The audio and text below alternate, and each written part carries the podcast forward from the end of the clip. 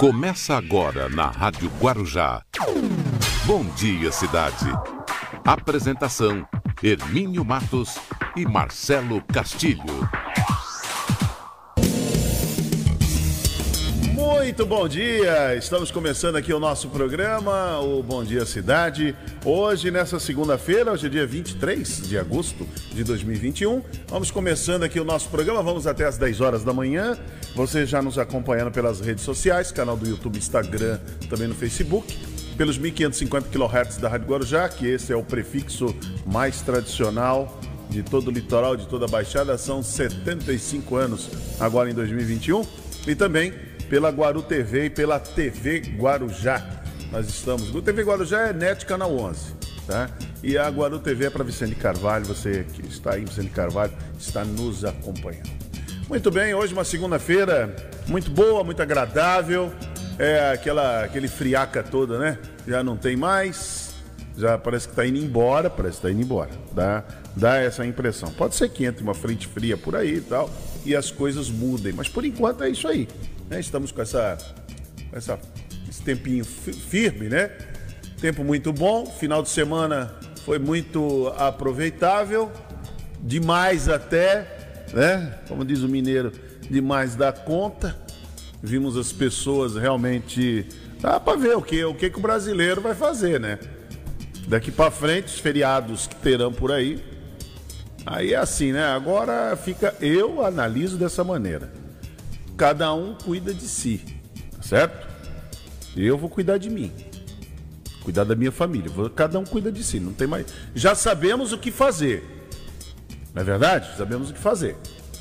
Nós não podemos, nós temos que usar máscara, temos que manter o distanciamento social, lavar bem as mãos, usar álcool em gel e não se aglomerar. Sabemos o que fazer. Agora, o que aconteceu esse final de semana, pelo Brasil inteiro. Então, esquece. As autoridades vão ter que pensar muito bem aí como é que vai, como é que vão fazer, porque daqui para frente é o brasileiro parece que vem numa ele ele vem numa ressaca muito grande, né? E e aí já viu, né? Vai querer o tal do liberou geral mesmo e sem sem precedentes, sem, sem nenhuma medida, sem. Entendeu? Como se. Uh, o ano passado era como se não houvesse o amanhã. E agora o negócio tá. tá o trem tá feio. O trem tá feio. Lá o Rio de Janeiro, as coisas não estão boas. A variante Delta tá por aí. A coisa tá. Não tá fácil, não. O ambiente que se criou ontem e nesse final de semana é o ambiente que o vírus gosta. O vírus gosta disso. Muita aglomeração, muita gente, muita gente não usando máscara. Eu estava vendo aqui uma, uma notícia, até daqui a pouquinho o Marcelo também, Marcelo Castilho vai trazer aí a informação. Em São Paulo, a coisa foi tão feia que os bares de São Paulo, o negócio foi demais, né? O que aconteceu em São Paulo, parecia que, que o negócio assim estava demais mesmo, né? Demais. Então não, não, não teve jeito. Né? Então, todo mundo aglomerado, todo mundo sem manter, todos, né? Sem manter o distanciamento. É, parece que eu estava tentando encontrar a palavra, encontrei agora. É a tal da abstinência. O brasileiro parece estar. Tá, sabe, tá, sabe quando a, aquela pessoa é viciada? Sabe o viciado? O viciado ele passa um período sem consumir alguma coisa que ele não pode. Aí ele tem abstinência. Aí ele fica aquela abstinência, ele fica aquela vontade, ele fica aquela, ele ele está sentindo falta, ele está sentindo falta. E aí, então, o brasileiro está desse jeito.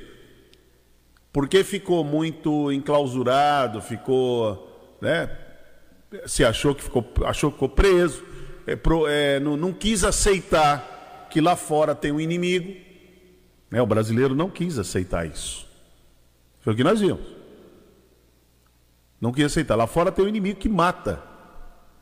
Ele mata, ele, ele, ele, ele faz a pessoa passar momentos terríveis.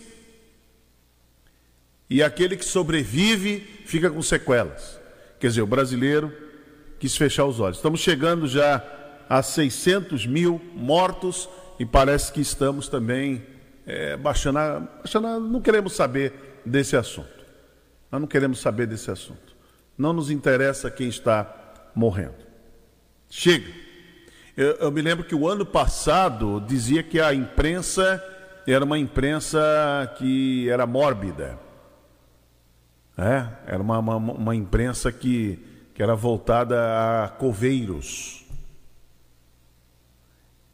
Apelidar até alguma, alguns veículos de imprensa como aqueles que estavam se aproveitando disso. Dar a informação é se aproveitar da tragédia. E a tragédia acontecendo. Seria como se acontecesse o terremoto no Haiti, você não fala do assunto. Seria como se acontecesse a tragédia no Afeganistão, você também não fala do assunto. Um furacão devastou lá o México, você também não fala do assunto. Né? Não, não, não me fala notícia ruim. Não, chega, não aguento mais notícia ruim. Ué, a notícia não é para ser dada? Tem um senador que está metido em rolo também, Luiz Carlos Reiser, segundo a Folha de São Paulo, ele está metido em rolo, com esse negócio da Covaxin também. O Luiz Carlos Reiser disse que tem que comemorar os não sei quantos, são 18 milhões que sobreviveram. Agora, a pergunta que deveria ser feita ao, ao senador é o seguinte: quando cai um avião, você comenta quem sobreviveu ou quem morreu? Ah, sobreviveram no avião 190, eh, não, 150 pessoas. Sobreviveram 10. Maravilha. E os outros 140? Ah, não, não, isso aí, isso aí. Não, vamos comemorar os 10 que sobreviveram. É assim? Ou você vai procurar saber o porquê do acidente, o que que levou, a história de cada um daqueles 140 que perderam a vida naquele acidente? Não vai querer saber disso? Não vai querer saber da, da, da causa? O que causou aquele acidente? Ótimo, salvaram-se 10. Mas os 140 que morreram? Não, não, 140 é assim mesmo. O que você esperar de um acidente? Tem um acidente de ônibus. O ônibus capotou aí, teve um problema aí numa vicinal aqui em São Paulo, aqui mesmo na, na em Mogi. Nessa subida da Serra de Mogi. Se lembra aquele acidente que teve daqueles, da, da, daqueles estudantes? Alguns sobreviveram. E os que morreram? Não, não, os que morreram deixa lá, é, é assim mesmo. Não, tem que saber o porquê. Poderia ter sido evitado? Será que poderia ter sido evitado aquele, aquele acidente? Ou, ou não se evitou? E quem são os culpados? Pela falta de manutenção? Será que o dono da empresa, o motorista, sabiam que o ônibus não tinha condições de trafegar naquele local com tantos passageiros dentro? É uma investigação que tem que ser feita. A, a questão da CPI, que é muito contestada, é isso aí. A CPI ela está fazendo o levantamento de como o governo se comportou, o governo federal, como é que ele se comportou diante da pandemia, se as ações que ele tomou poderiam, se fossem aplicadas, as ações que ele não tomou, melhor dizendo, poderia ter salvo mais pessoas, esses quase 600 mil que estão perdendo as suas vidas, poderiam ter caído pela metade, por exemplo? Se algumas ações tivessem sido tomadas, é isso a se investigando. Só que no meio do caminho se descobre lambança, se descobre um monte de coisa errada. O general Pazuello querendo comprar vacina, que o governo paga 10 dólares, ele quer pagar 28. O Ricardo Barros, que faz uma PL, inclusive o Ricardo Barros teve, teve um infarto agora, mas não tem jeito. Fez uma geoplastia. Não tem, não tem saída. Logicamente ele vai, ele vai negar até o fim da vida dele que ele não fez nada. Não, ninguém. Você acha que os que roubaram a Petrobras, eles, eles assumem que roubaram? Pergunta para o Sérgio Machado da Transpetro se ele fez alguma coisa errada. Fez nada. Ninguém fez nada. O dinheiro é que se movimentou de um lado para o outro, numa, numa velocidade. Pergunta para o Paulo Preto aqui, da, da Dersa, Se ele pegou alguma coisa. Olha o Alckmin jurando de pé junto que nunca fez nada. É assim que funciona. Por isso tem que ter investigação. E a investigação ela incomoda. Aí o Ricardo Barros foi lá, fez uma PL rapidinho, a pedido do dono da Precisa, que é uma empresa golpista, uma empresa que é fraudulenta no país inteiro, dá golpe em tudo quanto é lugar. Aí ele fez uma, uma PL, projeto de lei, foi aprovada a toque de caixas para que ela pudesse comprar uma vacina fajuta, que, eu, que a Anvisa não aprovou. Aí, e que eles iam pagar uma nota por ela. Ela estava em torno de 80, 85 reais a dose, coisa que as outras custavam 40, 50. E essa custaria 85. E no meio do caminho eles têm ainda o Dominguete, que ia vender para eles. Aí os coronéis lá, todos se alvoroçaram, ficaram todos entusiasmados, todos interessados, até levaram o Dominguete para jantar no restaurante para negociar 400 milhões de doses de uma vacina que qualquer criança sabe que aquele dominguete não ia vender nada. Porque a Fiocruz é que vende a AstraZeneca. Ah, mas eles queriam, porque eles iam pedir um dólar por dose. Aí, aí vem a turma, a gente sabe como é que é a torcida organizada, né? Ah, mas não, mas não, se, não, não se pode falar nada disso, porque não se pagou um real. Não teve crime, não pagou um real, não, tem crime. A intenção de praticar o crime é crime. A intenção é crime, a ameaça é crime. Se eu disser que eu vou pegar, que eu, que eu vou fazer alguma coisa contra você, baixinho, você pode aceitar ou não, mas se você fizer uma denúncia, você vai na delegacia, faz um, um boletim de ocorrência, e se eu continuar com as minhas ameaças, embora eu não pratiquei o crime, você, você pode, você chama um advogado, você entra com outra ação, e aí vai ter os desdobramentos. De, de eu manter um distanciamento de você, que eu sou uma ameaça para você. Aí eu tenho que manter um distanciamento, eu não posso falar nada para você, eu não posso te, te ofender. Isso é crime.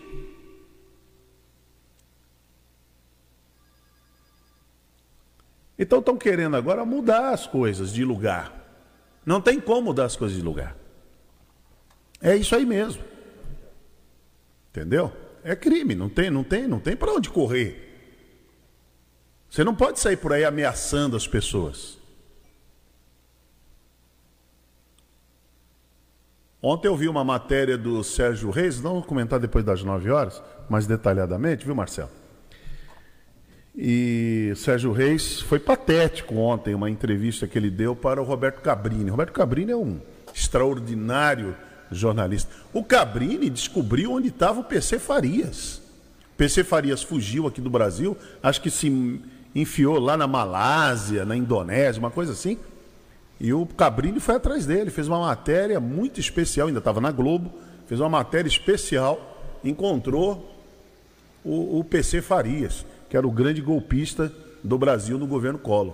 E ontem o Cabrini fez uma entrevista, quer dizer, gravou durante a semana com o Sérgio Reis. Sérgio Reis deitado na cama, até é uma coisa dantesca aquela, aquela entrevista, né? Mais aquelas imagens, né?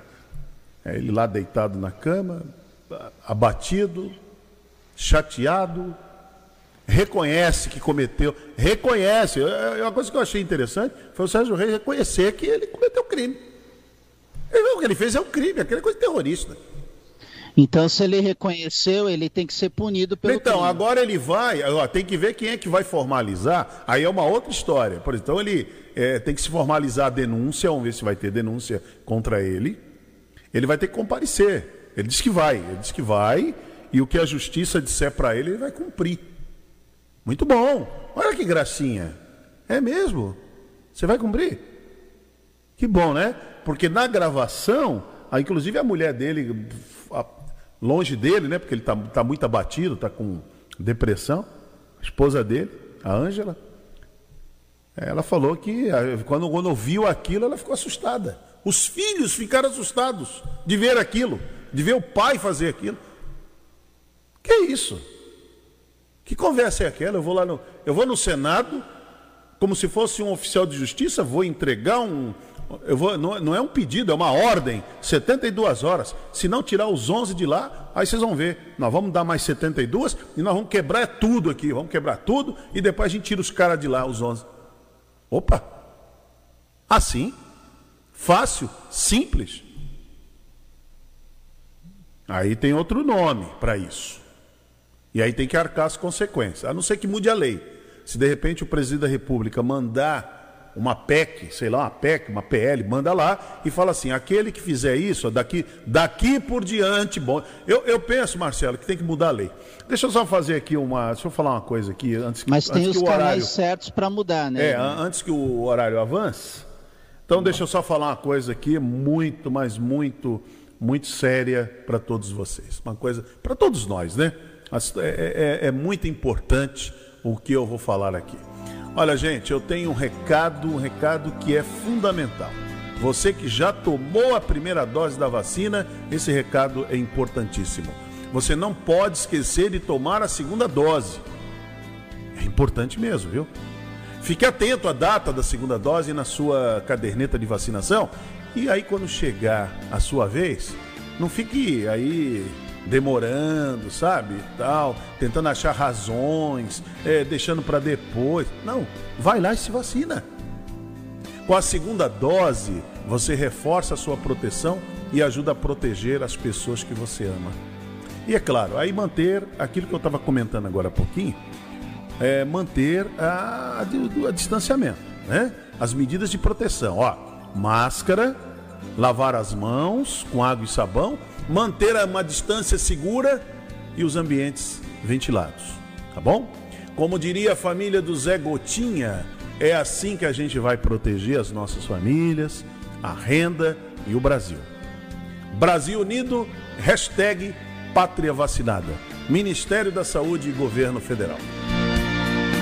Bom dia, cidade.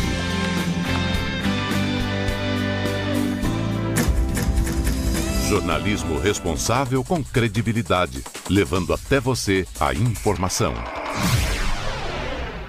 Noite. Estamos apresentando Bom Dia Cidade. Muito bem, até as 10 horas da manhã, vamos aqui no Bom Dia Cidade e já já tem as manchetes do dia. Agora sim, deixa eu cumprimentar aqui o Marcelo Castilho. Marcelo Castilho, bom dia, Marcelo. Bom dia, Hermínio. Bom dia aos amigos da Rádio Guarujá aqui no Bom Dia Cidade. E, Hermínio, essa última mensagem que você passou, que é importante, ela é corroborada com a seguinte estatística. Aqueles que não tomaram a segunda dose da vacina está se refletindo no aumento do número de internados em leitos de UTI. É. Precisamos. É isso mesmo. Então a ideia é essa. Então precisa tomar aí a a vacina, né? Precisamos tomar a vacina. Deixa eu mandar aqui um bom dia, já na abertura aqui do programa, para Lúcia Gomes, está mandando um bom dia aqui para gente. A Edjane Rodrigues também, quem mais aqui? A Lúcia Gomes, ela está dizendo assim, é, socorro, alguém me diz aí se a pandemia acabou ou será que o mundo está acabando? Né? Eu vou ficar bem longe desses descontroles e euforias. É, é verdade, né? É, olha, o que a gente viu esse final de semana, e aqui em Guarujá, vou te contar, viu? Aqui, como diz aí no popular Marcelo Castilho, que arrebentou a boca do balão. É, né? né? Que arrebentou. Eu, eu creio que o Denis Mari lá na pousada tem hóspede até hoje lá. Deve ter. Porque já na sexta-feira já tava. O, o trem tava feio lá para ele. Quer dizer, a gente fala trem feio no bom sentido. É porque assim, com essa pandemia, muita coisa você deixa de de se prevenir, de se organizar e tal. Então, quando vem uma, uma, assim, uma avalanche como essa, então pega às vezes o empresário um pouco de desprevenido. Ele tem que se, ele tem que correr, uma manutenção, uma coisa, outra. Ele tem que preparar. Aqueles que trabalham na rede de hotelaria, eles precisam se preparar. E como eles ficaram muito tempo aí sem ter ninguém, então muita coisa, então os quartos têm que ser revistos, uma manutenção, sempre aparece. Sempre aparece. Eu já trabalhei em hotel, não é brincadeira. Olha, eu vou te falar uma coisa. Tá tudo. O hotel é assim, Marcelo. Tá tudo certo. Aí vai lá o rapaz da manutenção. Quando eu trabalhei num hotel aqui, o, o Guarujaim Hotel, né? Era muito lindo esse hotel. Muito lindo. Aí tinha o chefe da manutenção, o Zé Martins. Aí chegava no final de semana, falava assim na sexta-feira, e aí Zé, tá tudo certo? Tudo certo, né? Não, tá tudo bem, tal, não sei o quê. Chegava no sábado, Hermínio, socorro. Era assim que funcionava. Socorro. Dava treta no final, não no sábado. Era, era lá um. Naquela época, hoje eu já acho que hoje é um pouco diferente, mas naquela época tinha o ar-condicionado, aquele de gaveta. Não sei se ainda tem. Esse ar-condicionado de gaveta. Que normalmente agora é tudo mais esses, esses de parede, assim, né? Splint, né, que chama, né? Então é aquele de, de gaveta. E aí dava problema, o compressor e tal, isso, enfim. Era um problema enorme. Aí era chave disjuntora que queimou aqui e tal. Enfim, era, era uma confusão tremenda. Entendeu? Quando dava uma sobrecarga assim de. É, de, de, de, hóspedes, né? De repente vinha assim um, um número maior do que estava esperando, né? Você está esperando 5, 6, aí vinha 20, aí, aí dançou. Aí dançou porque não tinha nem camareira suficiente para arrumar os quartos. Aí você tinha que se virar ali. Então hoje quem trabalha na rede de hotelaria, os pousadeiros, estou falando aqui do Guarujá, que eu conheço melhor. Os pousadeiros, pessoal de hotel. Então, é, ficaram, acho que eles ficaram contentes. Ficaram muito contentes. Foi assustador? Foi. Foi assustador o que a gente viu. Mas ao mesmo tempo, o comércio agradeceu, porque está todo mundo na pendura. Nós também precisamos entender um pouco esse outro lado. Agora, é uma coisa assim, ah, eu vi muitas reclamações, muitas reclamações pessoal falando do trânsito. Mas peraí, eu, eu fiquei aqui. Vem cá, é, alguma vez foi diferente? Aqui no Guarujá, temporadas. É que agora saiu da temporada, basta fazer sol. Basta fazer um sol. Um sol como fez final de semana. Mas peraí, quando era 30 anos, vamos falar em 30 anos atrás, era diferente? Não era. Era a mesma coisa. Aqui no Guarujá continua a mesma coisa, de 30, 40 anos atrás. Ó, Dom Pedro. É a mesma coisa, ou mudou, baixinho? Puglise. O túnel, mudou alguma coisa? O centro do Guarujá, Mário Ribeiro. Mudou nada. Sa sabe o que, que aconteceu? O que está acontecendo? as pessoas adquiriram mais carros, mais veículos, mais automóveis. O número de automóveis mudou. Eu vi uma postagem aqui falando que no Guarujá tem em torno de 155 mil carros que são que são emplacados no Guarujá, né? 155 mil. É carro para chuchu, hein? Aí você coloca mais uns 300 mil, você vê o que, que é isso aqui, né? O que, que vira? Vira isso que nós vimos. Você está sendo bonzinho, Hermínio. Você tem que multiplicar por três ou quatro. Exatamente. Mas eu estou fazendo a continha do que é oficial. No oficial é isso, a gente sabe que tem muito mais. Mas é isso, não tem. A, as vias públicas são as mesmas de 40 anos atrás. A, a, a Demar de Barros é a mesma. A Manuel Albino, eu era criança aqui no Santa, é a mesma coisa. Mudou uma coisa? A, a Avenida dos Caiçaras a partir de final de 79, 80, é que ela foi feita. Continua a mesma coisa aqui. E agora tem mais uma agravante, além dos carros, as bicicletas. Não é isso? Muitas bicicletas. E tem mais um agravante: as motos. Tudo isso faz com que, eu uso essa expressão é minha, empastela tudo. Empastelar não adianta. Outra coisa, ó, a rodovia que agora chama Cônigo Domênico Rangoni, que é a antiga Piaçaguera, é a mesma. De 30, 40, é a mesma. Agora, sabe o que, que não é o mesmo? A imigrantes, não é a mesma. O Rodanel, não é o mesmo. Não existia. Então hoje a facilidade para se vir. E outra coisa, aí você tem uma cidade como Guarujá, vou falar do Guarujá. Eu sei que Praia Grande tem muita gente, Santos também. Mas Guarujá, com essas praias lindas, com esses pontos turísticos que nós temos aqui. Você imagina o camarada vem para onde? Vem para cá. Ah, eu quero ir lá no Guarujá, quero ir na praia do Guaiúba, eu quero a praia do Tombo, praia do, do Astúrias. Pitangueiras. Pitangueiras, estava uma beleza. Quero ir na praia da Enseada. É.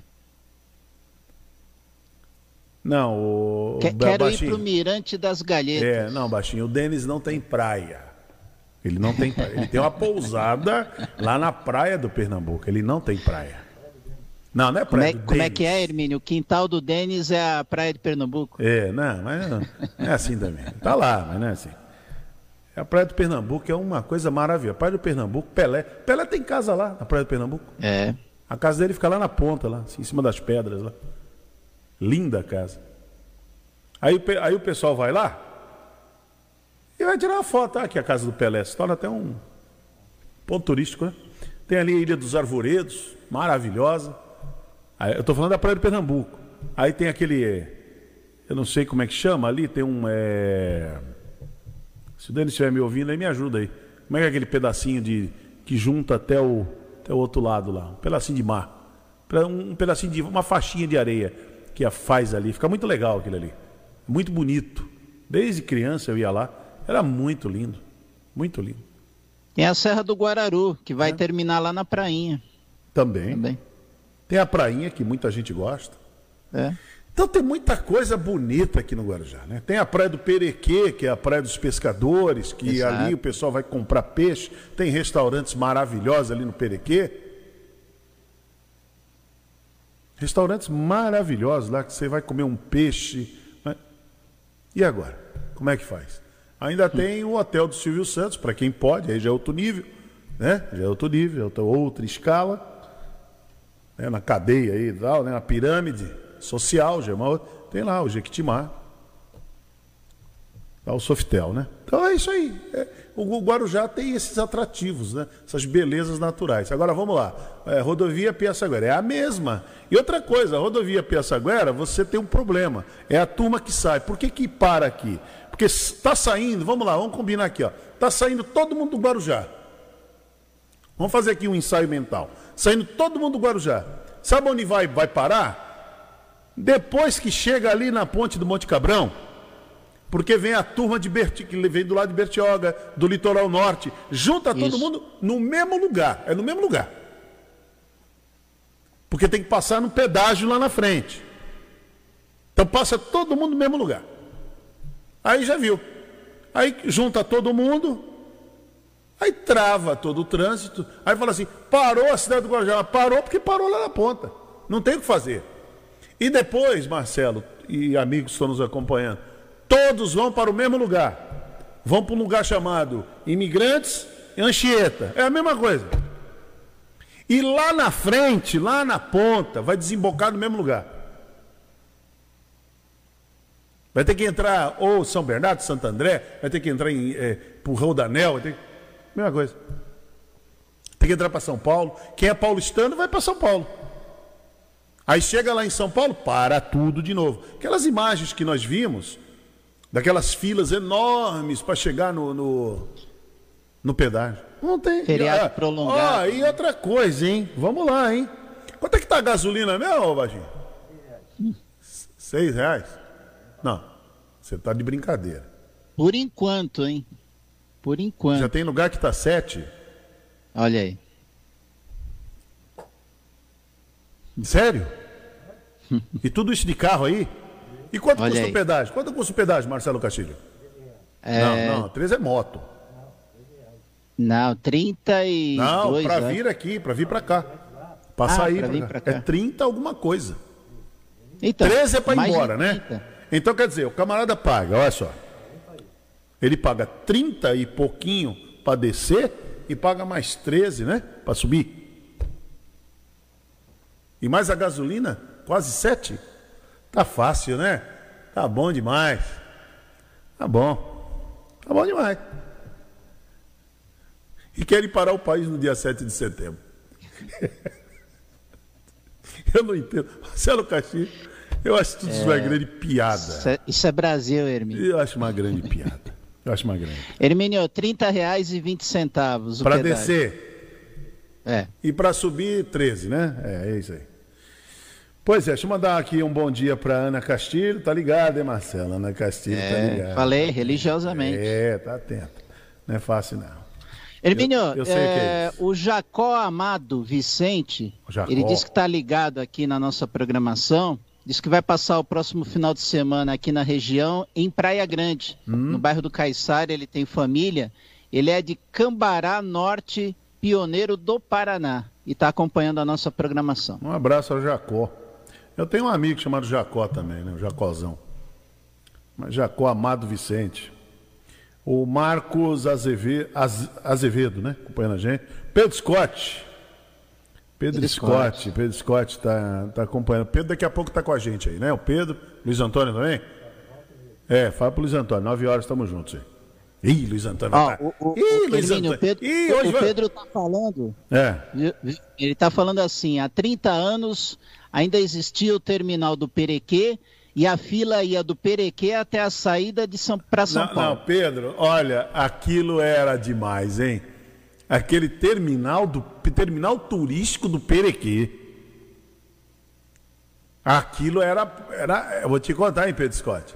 E outra coisa, né? Coitados moradores lá do Perequê. Né? Quando, quando entrava, era, quando chovia, era uma, quando estava sol, poeira para todo lado. E quando, é, e quando chovia, era lama.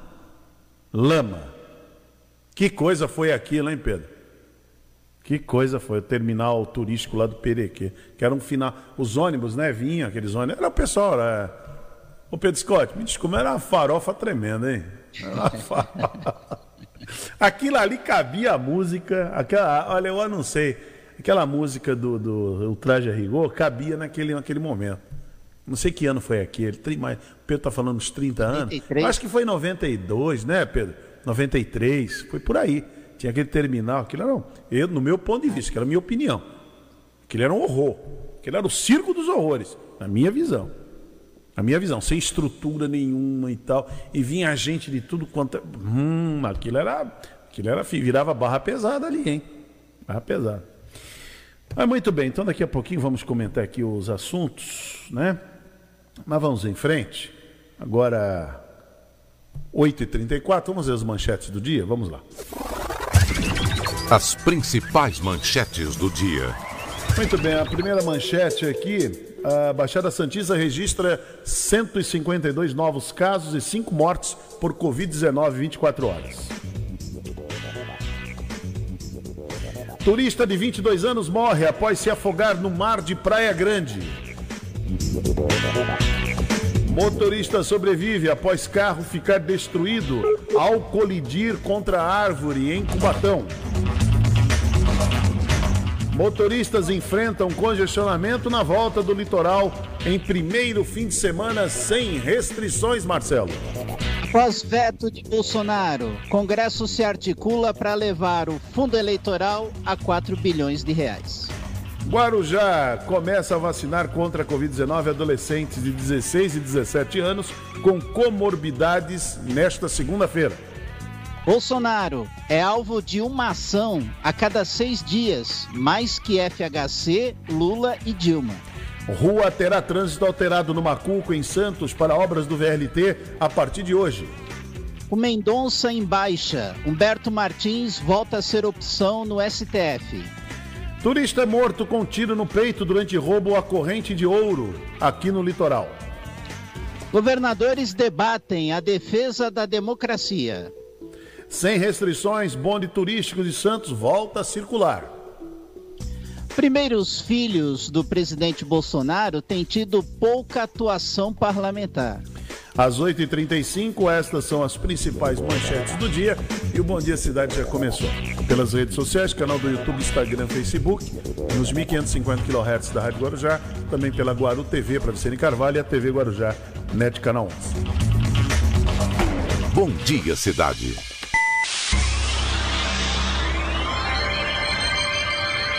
Oferecimento: Móveis e Colchões Fenícia. CRM Centro de Referência Médica de Guarujá. Estamos apresentando Bom Dia Cidade. Muito bem, vamos até as 10 horas da manhã aqui no Bom Dia Cidade. Hoje vamos ter o assunto do dia, tem muito assunto para gente, a gente comentar. Não, não é muito, né? É, são os mesmos assuntos, né? É, Sexta-feira o presidente entrou com um pedido. Quer dizer, é aquilo lá, o, o quem, quem, quem lida com essas questões está dizendo que não foi um pedido, né? Assim, pedido de, de impeachment, foi uma lamúria. Foi uma lamúria, um desabafo, viu, Marcelo Garcia? Lamúria, um desabafo e tal. É, é, aquela história, né? O presidente sabe que não vai dar em nada, entendeu? Ele sabe que não vai dar em nada. Mas ele faz. Eu compreendo. Eu já falei aqui várias vezes que eu compreendo o que, que o presidente faz. Ele precisa manter a tropa aquecida. Porque o que a tropa quer é isso. Porque eles estão desde 2013. Oh, perdão, 2013. Estou com 2013 na cabeça. Desde 2019, eles estão pedindo o fechamento do Supremo. O presidente, com três meses de governo, três meses, eles já foram para as ruas e já começou o massacre do Supremo com três meses de governo. Então tem uma história dizendo assim: ah, o Supremo não deixa o, o Bolsonaro governar. É conversa.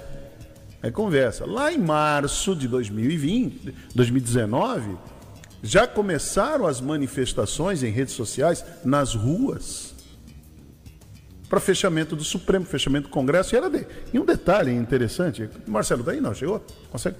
Marcelo, interessante que em março, em fevereiro de 2019, o governo manda para a Câmara dos Deputados o projeto da reforma da Previdência. Certo? Foi em fevereiro. Sim. Em março, eles começam a ir para as ruas pedir o fechamento do quê? Do Congresso e do Supremo. Aí o que aconteceu? Lá no dia, quer ver? Eu anotei aqui para não esquecer. Foi no dia 14 de março 2019, o, o então presidente do Supremo, Dias Toffoli, ele abriu um inquérito, o 4781, sobre crimes contra o Supremo, mas foi em março de 2019. Não é uma coisa agora. Essa, é, é, é, essa treta, essa, esse embate com o Supremo é lá. Começou lá em 2019, com três meses de governo. Não tinha pandemia, não tinha, não tinha nada. Não tinha nada. Com três meses de governo. O presidente tinha feito uma, uma cirurgia, lembra disso? Uma cirurgia muito, muito delicada e tal. E aí já começaram ali os embates com o Supremo. E com o Congresso também, né? Com o Congresso. Fecha o Congresso, fecha o Supremo. Ué, mas não precisava do Congresso para aprovar a reforma da Previdência? E o Rodrigo Maia foi toreando ali. Por exemplo, também tem outra história que se conta, por isso que eu falo, Marcelo, a a, a, o jornalismo, você pode ter, na minha, isso é a minha modesta visão, você pode ter lado, você pode, agora tem o jornalismo ideológico, você pode ser ideológico, não tem problema. Você defende a bandeira que você quiser, a ideologia, é um direito seu. É um direito seu, você pode fazer isso, né? Não deve, não deveria. Mas faz, não tem problema. Não tem nada que proíba. O único que pode proibir você de fazer alguma coisa, de ser ideológico, de defender bandeira, é a empresa que você trabalha.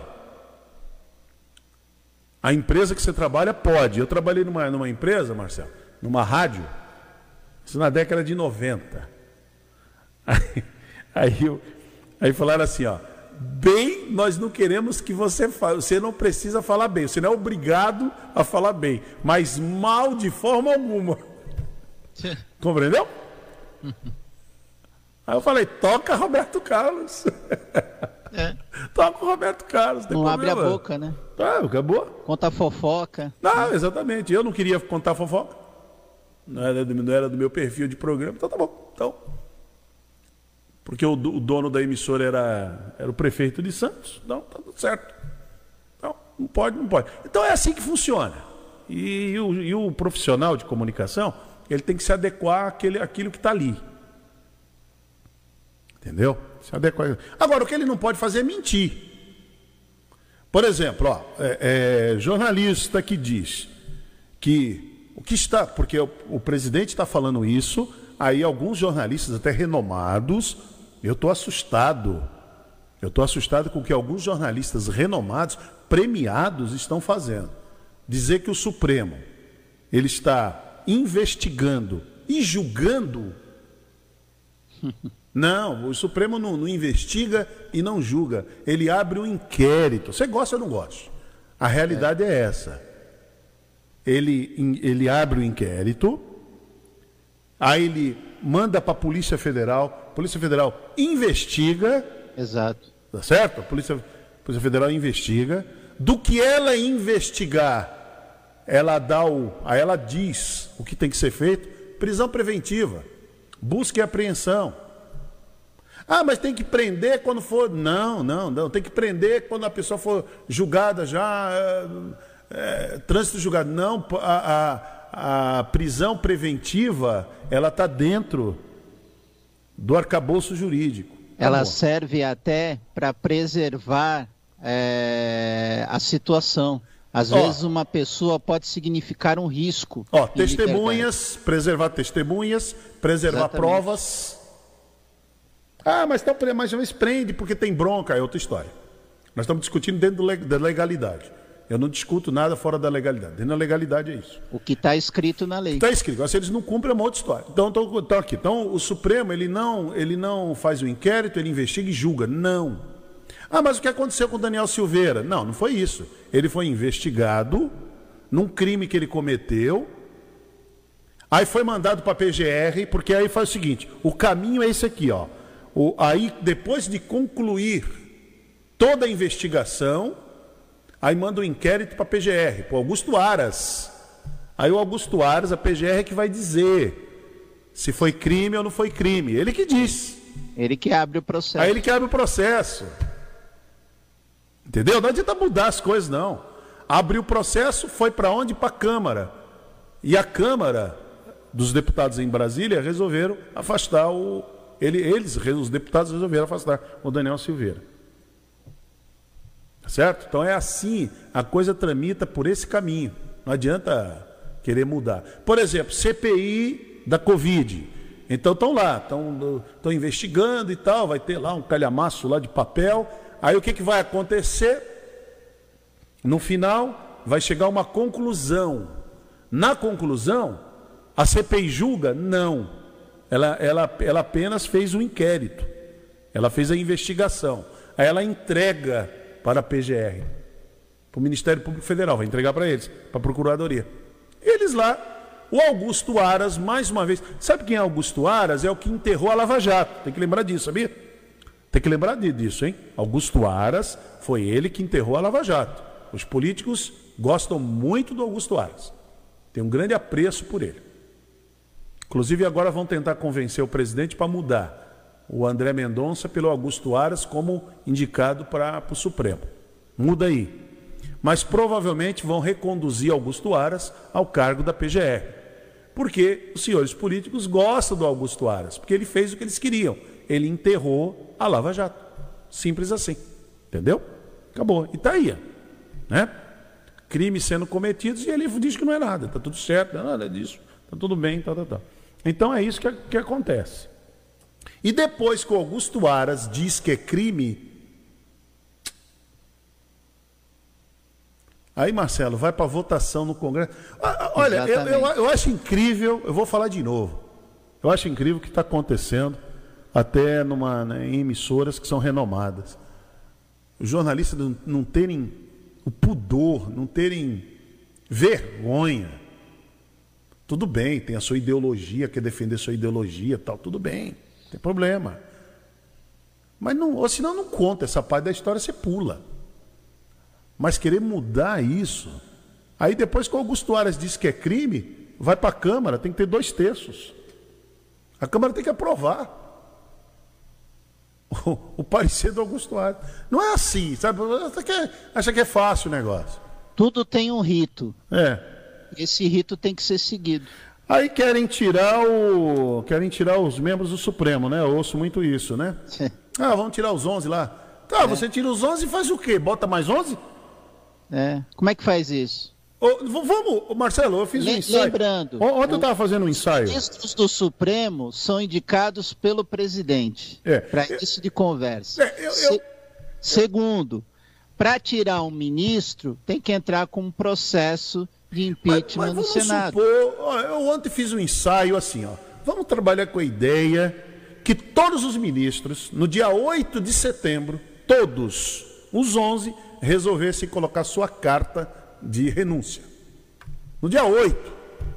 Ah, porque eles foram para a rua, gritaram, muito patriotismo ali, né? Então, acabou. Estamos, pedimos a nossa renúncia. Aí o Supremo ficou sem ninguém. O que, que você faz no dia 9? O que, que você faz no dia 9? Nomeia novos 11? Vamos supor que sejam nomeados 11 novos. Hum. Eles vão julgar a base do quê? Das mesmas leis, das mesmas regras que os outros 11 que saíram julgavam? E não pode fugir dessa regra, hein?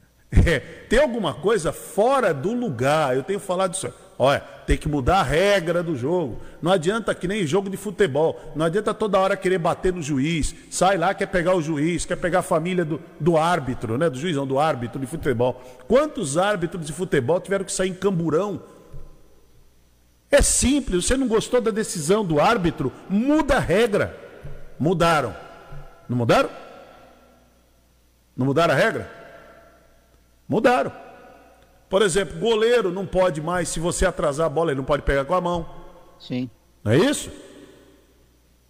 A própria regra do impedimento mudou. Do impedimento mudou a regra, é verdade. Primeiro conclui, agora conclui a jogada, está na cara que está impedido. Mas conclui a jogada, depois dá o impedimento. Não é isso, Marcelo? É exato. Exatamente. É, é, um pouco esquisito. É, mas, mas mudou. mudou. Mas tinha muita confusão. Quando o jogador, eu também fiquei meio na época, eu fiquei quando eu comecei a ver isso melhor, que confusão, né? O jogador recebe a bola, está impedido, ele faz. Por que, que o bandeirinha tá na cara que ele está impedido, mas ele deixa o lance seguir. Deixa o lance seguir. Cara, mas sabe que tem uma esquisito. lógica. Sabe por que tem a lógica? É o seguinte: chama o VAR. Tá. Por quê? Sabe por quê? Porque quem levou o gol vai reclamar e quem fez o gol vai achar que está certo. Peraí, então pera um pouquinho. Nem para um lado, nem para o outro. O que, que mostra o.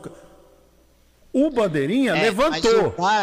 Hermínio, ele pode ser chamado em alguns lances. É. Não são todos os lances. Então, mas aí o Bandeirinha levantou. Se você questionar aquele lance que você acha que é capital, ele levantou, chama o VAR, vai lá ver. Aí ele vai lá e vê. É, é, isso aí pode ser em todos? Não. Mas você vai lá, naquele que, que ficou assim gravíssimo Aí você vai lá, que é aquela coisa milimétrica e tal, e o bandeirinha, ele fez o gol, ele levantou. O escancarado não. O escancarado está na cara, acabou. Ele até deixa concluir dá o, e dá o impedimento depois, ninguém reclama. Mas aquele que ficou ali milimétrico, a pontinha da chuteira e tal, e o bandeirinha levanta depois, anula o gol, vai lá ver se aconteceu. Não, bandeirinha está certo. E outra coisa, hein? O jogo prossegue, já percebeu? O jogo prossegue, depois de uns cinco minutos é que vem o resultado. Até de pênalti está sendo assim. Não, o jogo prossegue. Está sendo analisado lá se é pênalti ou não. É, esse, esse é o erro do VAR, né? Ele demora muito para processar o lance. Agora, esse como é, é que era antes? Como é que era antes? Xinga a mãe do juiz. Coitadinha das mães, né? É. Xinga a mãe do juiz. Eu sou eu falo, muda a regra. Agora, os caboclos aqui querem. A, eles querem a mesma regra mudando os atores. Não funciona. É. Não funciona. Eu acho que o presidente, minha opinião, o presidente deveria mandar um projeto de lei, uma PEC, sei lá o quê, que a Constituição permite. Manda lá, ele não tem a maioria lá na Câmara? Ele não tem a maioria no Senado? Manda lá e muda a regra. É, mas, mas, veja bem, Hermínio, Opa. tem a maioria, tá bom, mas dependendo do assunto, às vezes a maioria não acompanha o é. governo, não. Exatamente. Orienta, o governo até desistir. Por exemplo, ele está entrando, o presidente entrou com uma tal de DPF. DPF é um descumprimento de preceito fundamental. Isso. Certo? Do artigo 43 do Regimento Interno do Supremo, Exato. o presidente está dizendo que é inconstitucional. Exato. Quem que vai dizer que é inconstitucional ou não? São os 11 ministros. Aliás, já ali, todos eles já julgaram sobre isso. Em uma outra ação. Foi 10 a 1. Acabou. Então, a maioria concordou que está certo. É o regimento interno. De que o presidente ele pode abrir um inquérito E ele escolhe o relator do inquérito. Então o presidente da República está questionando isso. E baseado nisso, ele diz que tudo é inconstitucional. Inconstitucional é aquela tal da ADIM. Isso. Sabe, ação ADIM. direta de inconstitucionalidade. Quando você vê uma lei, por exemplo, aqui a Câmara de Guarujá, a Prefeitura, fez um negócio, aprovou uma lei lá na Câmara. Aí você pode entrar, qualquer um pode entrar, os vereadores podem entrar com uma ADIM, porque aquilo fere a Constituição. Aquela lei que foi votada no município ou no Estado, ela fere a Constituição. Ação direta de inconstitucionalidade. É isso, né, Marcelo Adim? Ação direta de inconstitucionalidade. E a DPF é dos. Arguição de descumprimento de preceito fundamental. É isso aí. Estudamos um pouquinho, né, Marcelo? Para a gente saber, né? É, um pouquinho, É. né? Precisa, né? É, estudamos um pouquinho. Agora, assim, é, vamos fazer um jornalismo que cria confusão? Vamos, é só dizer assim, não, olha, o Supremo não pode julgar, o, pre- o pre- o Supremo não pode investigar, o Supremo... Não, não, o Supremo não está julgando, não está investigando. Quem está investigando é a Polícia Federal. Exatamente. O Supremo E abriu com, um e com inquérito. base no resultado da investigação, o Supremo vai lá e toma uma decisão. Quem fez o inquérito dessas fake news foi o Alexandre de Moraes? Não, isso aconteceu no terceiro mês de governo do presidente Jair Bolsonaro, março, exatamente no dia 14 de março de 2029, do- 2019, é, Dias Toffoli, o inquérito 4781. Estou dando até o número do inquérito. Foi lá que começou isso, com três meses de governo. Eles já queriam fechar, a pauta era essa: fechar Supremo, fechar Congresso. Eles não servem, eles são os grandes inimigos. Tem ali comunista, tudo comunista. Foi lá que começou esse papo. E aliás, quem estiver nos ouvindo agora, não estou acompanhando, deve estar chamando a gente de comunista também. Porque nós estamos esclarecendo, né? Porque eu estou aqui esclarecendo. Então, Sabe o que é engraçado? Essas pessoas que nos chamam de comunista, acho que nem sabem o que significa comunismo. Nem né? sabe, sabe nada. Não lê, né? Não lê. É. É complicado. Não lê. Agora, o pior, não, não é o quem não lê, quem não lê eu desculpa. Agora, o pior é aquele que sabe, né? Uma fé. Eu, tenho, eu fico tão chateado ver no jornalismo uma fé hoje. O camarada sabe que aquilo não é real. Ele sabe que aquilo não é verdadeiro. Mas aí ele, porque ele tem uma ideologia, ele resolveu abraçar a ideologia, Aí ele vai lá, abraça e conta essa história, e porque ele está numa emissora muito, muito famosa, muito tradicional, fica como se fosse verdade. É uma pena. É uma pena. É uma pena. Aí eu, aí eu tenho aqui que me render à Globo. A Globo você não pode, você pode não gostar dela. Você pode não gostar, mas ela não conta essas lorotas, não. A Globo não conta essas lorotas. Ela não diz que o ministro está fazendo inquérito, está julgando e não. Não conta, não conta essas lorotas. Entendeu? Não conta. Você pode não gostar, tudo bem, mas ela não conta essas conversas fiadas. Mas infelizmente no Brasil a, imprensa está desse jeito. Quer dizer, a imprensa, vou resumir. Alguns veículos, né, estão assim, se valendo, né, de, de- do prestígio que tem, aí o, o jornalista que é ali, aí vai e fala e tal, e tal, e tal. Quer dizer, voltando no tempo, cinco, seis anos atrás, os mesmos jornalistas de hoje falavam coisas diferentes do mesmo assunto.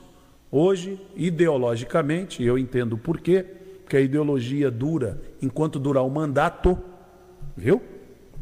Viu, Marcelo Caixinha? Diga lá. A ideologia dura enquanto durar o mandato.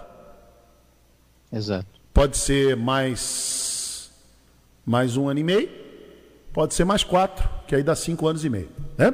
A ideologia dura enquanto durar o mandato. Eu já vi, eu já vi essa turma aí que está hoje aí, tá, não sei o quê, porque tem que ir, fechar, apoiando Sérgio Reis. É? Se o, se o presidente Bolsonaro não se reeleger em 2022, aí eles mudam no. Olha, os mesmos, hein? Com a Os maior disfarçatez, né? Vai, muda assim. O maior cara de pau, né? É. É. Aí muda é, é aquela história, né? Ideologia não existe. É, é, independente do lado, eu sou governo, né? Aí muda. Hum. Eu já vi, eu já vi. Eu já vi como é que muda. Muda rapidinho. Muda rapidinho. Sem nenhum constrangimento. Aí muda. Quer dizer, tudo que falou agora, e muita gente incauta caiu nessa conversa, na desinformação, comprou a ideia, eh, se informou, né? Eh, achou que estava, olha, fui orientado. Aí daqui a seis anos, o camarada começa a falar outra coisa. Aí ele começa a defender outra coisa. Aí o camarada fala, ah, não, puxa vida. Lamentável. Eu lamento muito, mas é assim, lamento muito, mas infelizmente é desse jeito que a banda toca. Entendeu? É desse jeito que a banda toca. Senhor, senhor Baixinho, nove horas e um minuto. Bom dia, cidade.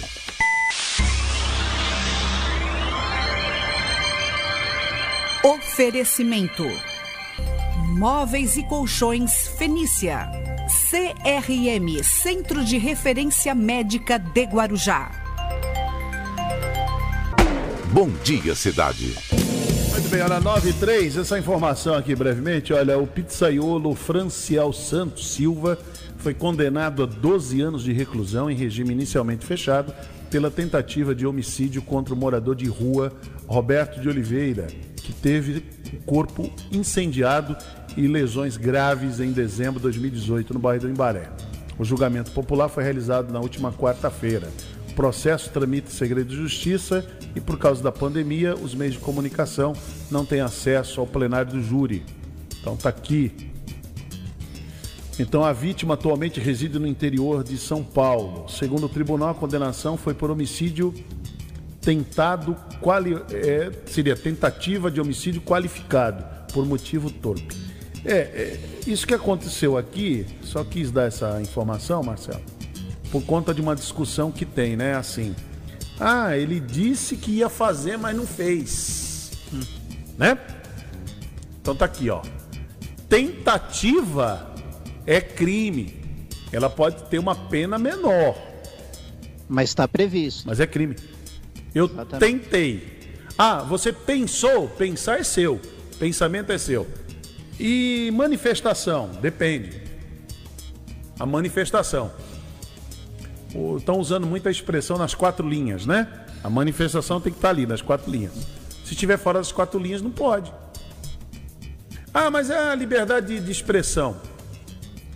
Liberdade de expressão não é crime. Não. É isso que tem que ficar bem entendido. Crime é, é ofensa. Ofensa é crime. Exatamente. Aí, aí saiu da tua liberdade de expressão. Na semana passada até contei alguma, algumas coisas aqui mesmo no Guarujá. Tinha uma pessoa aqui que se rotulava jornalista, não era jornalista. Mantinha uma página, teve um programinha num canal de televisão aqui, local, e, e descia a pancada no, no prefeito aqui. Tá, enquanto ele está falando da administração, das obras, de desconfiança, tá tudo indo bem. Agora, quando partiu pro pessoal, aí já passou a ser ofensa. Figura, né? Aí passou a ser ofensa. Aí o prefeito entrou com uma ação contra ele, pronto. O, o, o bichinho ficou calado, não fala mais nada. E eu tenho dito sempre aqui, tá com pena? Contrata para sua empresa, põe na sua empresa. É que nem esses aí, que são o Alan, Alan dos Santos, como é que é? Alan dos Santos, Sara Geromini, Oswaldo Eustáquio, que nem é jornalista nada, né? Diz que trabalhou na Rede Globo, tudo fajutagem, tudo mentira, trabalhou coisa nenhuma. Nem, nem na Globo local lá ele nunca trabalhou. E aí o que acontece? O Alan diz, ah, tá com pena? Contrata. Põe na tua emissora. Por que, que eles falam sempre lá no, no dentro de um canalzinho que eles criam, meio marginal, uma coisa. É? E é gozado, isso é uma coisa que eu percebi, Marcelo. Alan dos Santos e, e Oswaldo Eustáquio, quando eles vêm num canal convencional, eles são polidos. Eles são polidos para falar. Pois é. Eles têm cautela. Gozado, né? Ué, mas não é, mas não é direito de expressão? Fala. Vê o Sérgio Reis lá. Olha o Sérgio Reis. Falar Vai ter repercussão. O Serjão foi lá, falou, achou que não está sendo gravado. Fala em público. É. Não, quando vai dar entrevista pro Cabrini, não. Não, eu sou uma pessoa de bem. Eu sou uma pessoa e tal. Hermínio, é. você, você, você tem o direito de não produzir prova contra si. Que é isso que vai acontecer. A pessoa vai produzir uma prova que vai condená-la. É. Acabou, então. Não, é, é, é, liberdade de expressão é outra coisa. Por exemplo, é. o que nós fazemos aqui nesse programa, liberdade de expressão. Tanto é que quando alguém. Aqui mesmo, eu já cortei o microfone aqui. Eu já cortei o microfone. Eu encerrei uma entrevista com o vereador finado Romazini. Eu estava ali na minha sala, estava uma. Acho que era o Marcelo que estava entrevistando. E o Romazini aqui resolveu atacar, atacar a prefeita Antonieta, ou foi você ou foi o Luiz Antônio. Eu não Luiz lembro. Antônio. Sei que ele resolveu, eu lembro do que eu fiz. Quem é. estava na entrevista eu já não lembro.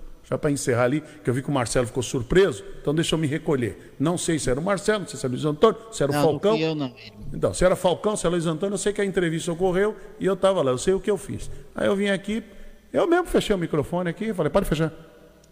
Está encerrada, bota o comercial, está encerrada a entrevista. Ofender a prefeita? Não, ele pode criticar. Ofender, não. Ofender a pessoa, não. É isso aí. Entendeu? O jornalista, eu tenho até, a, depois eu vou mostrar aí, Alexandre Garcia. Foi lá na CNN, ele tem lá um liberdade, não sei o que, de expressão, né? A CNN cortou, cortou e fez um, uma nota depois. Ele desinformou totalmente o público dizendo que a vacina não era boa para adolescentes, porque adolescente não pegava. Sabe esse tipo de comentário assim, tosco? E logo o Alexandre Garcia, um jornalista tão experimentado, né, tão vivido. A CNN passou foi... pela própria emissora, que hoje dizem que é lixo. Né? É, ah, é, é. E, e olha que ele era dos militares, ele era assessor do. Ele fazia assessoria do João Figueiredo. E aí ele foi e cortou. Aí a CNN falou: não, o, o jornalista Alexandre Garcia não está fazendo. Você pode dar sua opinião, você pode não concordar com a vacina, você pode achar que a vacina não serve, pode achar. Agora, você afirmar, aí já muda de cor. Aí a CNN já teve que tomar cuidado, porque é uma empresa séria. Entre as convicções do senhor Alexandre Garcia, existe a reputação credibilidade do veículo de comunicação, que foi conquistada a duras penas. Não é o, o, a ideologia momentânea do Alexandre Garcia, que é momentâneo, viu? Daqui a pouco ele muda. É momentâneo, tudo é momentâneo. Vai mais quatro anos, né? Vai esses quatro anos, se reeleger mais quatro. Dura o tempo que durar o mandato. Essas raposas velhas a gente já conhece. Como é que funciona? Você já reparou, Hermínio, que o STF cortou né, a, fonte de, de renda né, de, desses é, blogs, desses, é, dessas ferramentas digitais, né? É, como eles são abastecidos. Expressam essa opinião ideológica, é, né? Como eles são abastecidos. É. Né? Porque ninguém faz nada de graça, gente. Me desculpa, o camarada não vai. Não está de graça. Até o Sérgio Reis, para falar que ia, era hotel, tudo pago, alimentação, tudo paga. Isso aí? Ninguém vai de graça. Não é tudo pago, tá tudo pago. Tem os caras que estão pagando lá, o hotel. Hotel, hein? Tudo pago. Tem uns bobinhos que vão ficar naquelas cabaninhas, mas é tudo pago. É tudo no hotel. Então é assim, então tem uma realidade. Não adianta, não adianta. É... Querer mudar o fato, não tem como mudar o fato. O fato é esse está acontecendo e acabou. Entendeu? Eu não vou desinformar, não. Eu não vou desinformar. Eu acho que o Cama, acho que poderiam apoiar, até falei para um amigo semana passada, acho que eles poderiam apoiar o, o, presidente Bolsonaro mostrando as coisas boas que ele faz. Porque eu acho impressionante, né? O camarada diz que apoia, mas é uma guerra que ele, que ele. Ele só tem guerra, só tem guerra, só tem guerra. O que apoio é esse? Tinha que falar das coisas boas, né? Que, que o cara está fazendo? O que, que o presidente está fazendo? E que ele está produzindo? É, de bom. Que, usa o espaço para isso. Olha eu aqui querendo ensinar, né? Quem sou eu? Muito bem, 9 9 12. Bom dia, cidade.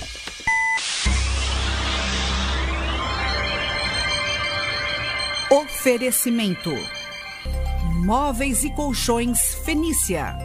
CRM Centro de Referência Médica de Guarujá.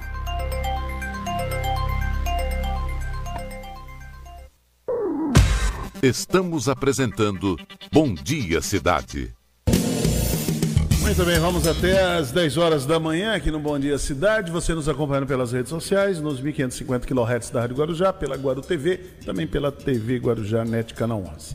Muito bem, deixa eu cumprimentar meus amigos que estão chegando por aqui no programa. Estou convidando para que eles eh, entrem aqui nessa conversa para a gente eh, analisar algumas coisas, se é que dá para se analisar, se é que alguma coisa tem jeito, né? Vamos ver como é que, como é que estão as coisas. O Marcelo Castilho está aí e também está aqui o meu amigo publicitário Pedro Scott. Bom dia, Pedrão. Bom dia, Hermínio. Bom dia, Marcelo. Luiz Antônio. É um prazer estar aqui com vocês, viu? Mais uma vez. Como é que está o tempo aí em Apucarana? Como é que está aí? Um calor maravilhoso, um sol brilhando, Olha. uma secura. A tem que botar botija de água pela casa toda para ter um pouquinho de umidade aqui. Ah, sim. É, esse, esse vai ser um problema, hein? Esse vai ser um problema que o Brasil vai enfrentar. Já começamos a sentir né, os efeitos. Muito bom. O meu amigo jornalista Luiz Antônio, Luiz Antônio Rodrigues, faz tempo que a gente não conversa.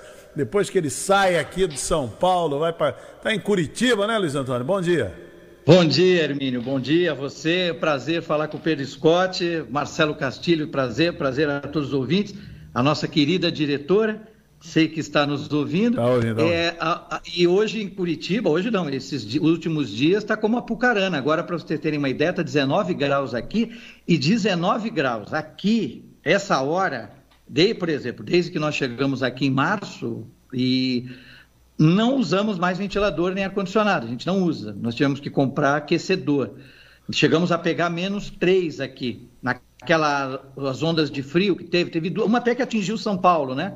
A boa parte do Brasil. Chegamos a pegar menos 3 graus por volta das 7, 8 da manhã. Teve um dia que eu fui sair, ah, um do- nós temos dois carros e os dois, aqui não tem cobertura, né, o estacionamento. Eu tive que jogar água, na, porque o vidro estava congelado. Puxa vida. E é congelado. E eu, eu nunca tive tanta roupa de frio, nunca, nunca. É. nunca usei tanta roupa de frio. Tivemos que comprar uma série. Minha esposa teve que comprar essas botas de alpinista, porque ela fica lá na obra e é no meio do rio, é pior ainda. Mais frio ainda. né?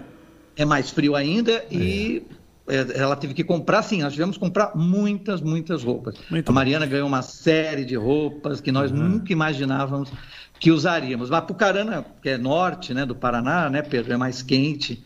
E aqui agora está quente, né? Agora, esses dias, o final de semana, foi muito bom, aproveitamos para visitar os parques, mas semana que vem, a máxima, semana que vem não, essa, quinta já não passa de 14 graus. Muito bom. É, Luiz e- Antônio, Luiz. Antônio, você tá aí, viu, Pedro Scott? Luiz Antônio tá aí. E aí, quando eu perguntei, antes de entrar, né? Porque você sabe, né, Luiz Antônio? Continua a mesma coisa aqui, né? O operador é o mesmo. Falei com ele. Só, só os cabelos, os cabelos mudaram bastante, né? Cada vez ele passa mais talco no cabelo. Eu vejo umas fotos dele passeando com a sua conjugue, né? Não com a sua conge, né? Com a sua conjugue. É, eu vejo ele passeando e sempre com os cabelos. Falei com ele, falei, mandei uma foto tomando meu cafezinho cedinho. Sempre e, e tá Agora- a mesma coisa. Não, eu fiquei, eu fiquei assim, muito, muito é, tocar, muito comovido. Quando ele, eu perguntei, o Pedro Scott já chegou? Já. Aí ele falou assim, não, já está aqui já. E o Luiz Antônio?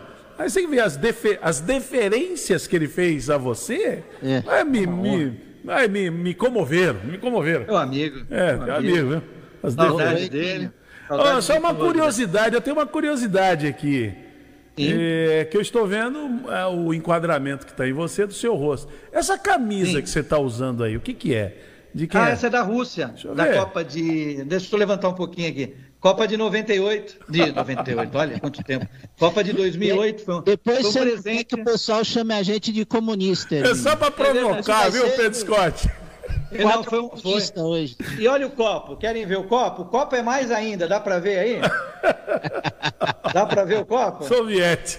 É, o, a camisa foi um presente. É que eu sempre de brinco, né? A gente, a gente que tem 39, Hermínio, uhum. é, a gente, eu faço aniversário em junho e sempre eu brinco que eu só faço aniversário quando tem Copa. Sempre tem jogo, né? Uhum. Na Copa do Mundo, sempre calha de ter. E esse foi um presente da minha esposa na última Copa do Mundo. E já vamos para a próxima Copa do Mundo, né? Como é tudo muito rápido, que não vai ser em junho, né? É. Vai ser em novembro do ano que vem. Sim, ano que vem eu não vou ter essa. Acabou a mamata, não tem. Não Acabou a mamata. Vou falar para ela, ó, me dá o presente de junho. Me dá antes, né? É, a Rússia não vai disputar, infelizmente, ah. aquela perseguição vergonhosa que fazem com a Rússia, né? Essas acusações bobas de doping, é, como se só a Rússia usasse alguma coisa, né?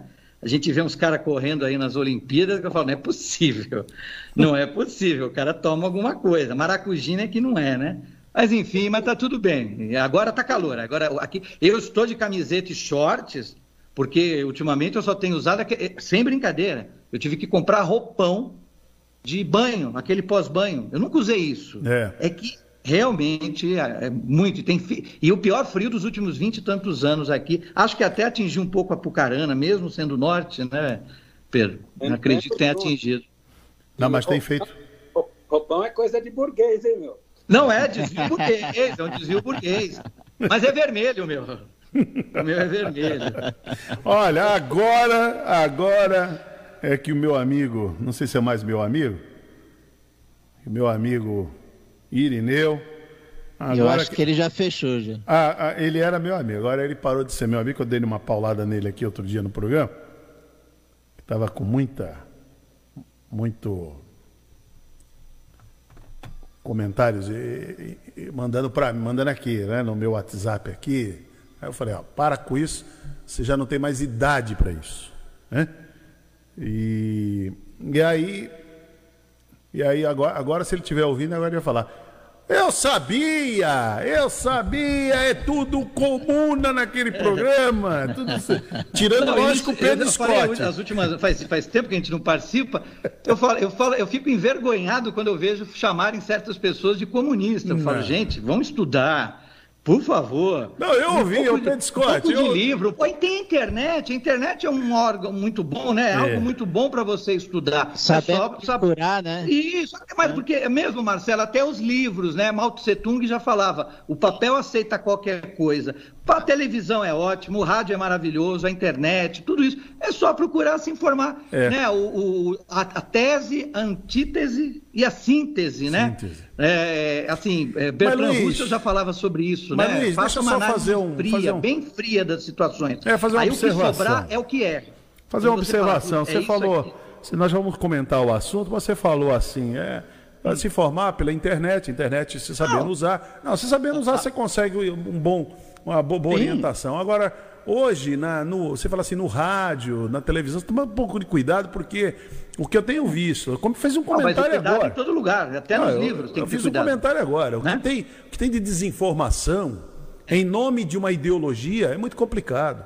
É muito complicado. Eu estava explicando agora há pouquinho para os ouvintes que existe uma, uma, algo que é repetido, né? Como fosse um mantra, repetido. Ah, como é que pode? Por, por, que, por que querem pegar o Alexandre de Moraes? Porque ele, ele investiga, como é que é? Ele investiga, ele prende, ele julga. Não, não é verdade, isso, isso não acontece. Mas é, quando eu digo que não acontece, eu falo, ah, você é comunista como ele. É, chamar Alexandre não de Moraes. Não tem argumento, né? Virei é, comunista gente, como ele. Eu vi você falar do Alexandre Garcia na CNN, uhum. e, é, e, por acaso eu estava assistindo nesse dia. E eu não costumo ver, no, mas no horário calhou, liguei ali, estava ele. Né, além está ultimamente o Sidney Rezende, está um outro o jornalista que eu não lembro o nome, fazendo contraponto. É, e o Rubem Menin, ele é um bolsonarista, ele é o dono da CNN, né? Dono da Rádio Tatiaia, da MRV, lá em Minas, é muito forte. Inclusive, essas contratações, boa parte dessas contratações do Atlético tem o dedo do Rubem Menin. É, e aquilo que você que falou, a CNN tem um nome. Então, eles não tiveram dúvida em ir lá e corrigir na é. sequência. Então, eles falam: entramos em, entramos em contato com o médico tal, infectologista né? Viva os infectologistas, né? Falei nunca, já falei isso, não sabia que tinha tanto infectologista no Brasil e tão bons. É...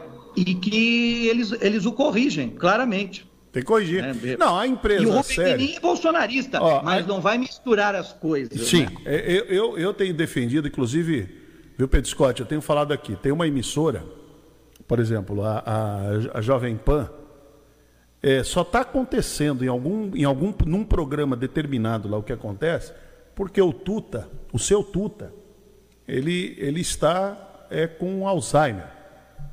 Então não está mais atuando.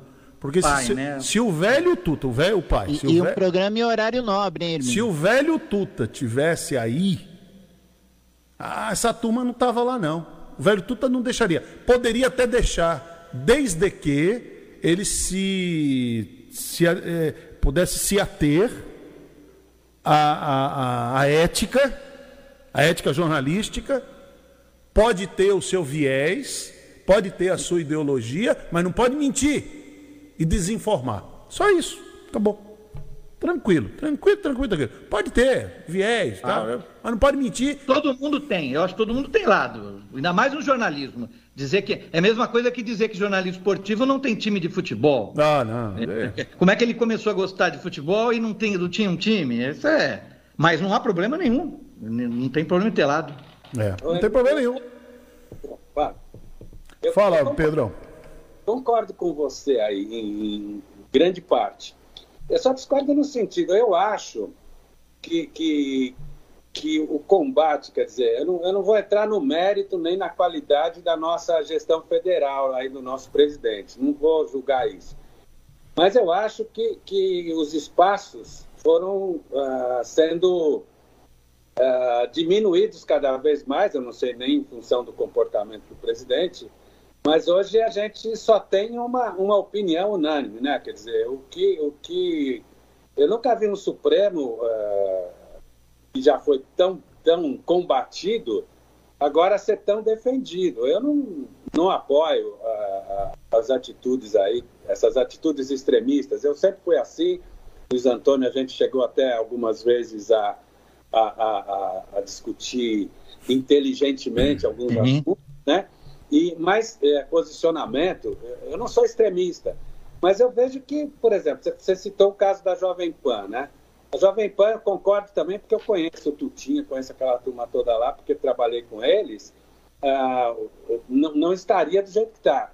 Mas eu acho que tem que ter ah, espaço também né, para, para aqueles que, como o Luiz Antônio falou, que que tem outra opinião, né? Eu acho a Rede Globo muito muito panfletária para o meu gosto. Eu acho que ela é muito, sim, ela ela faz muito a cabeça das pessoas porque ela tem o poder, grande poder está com ela.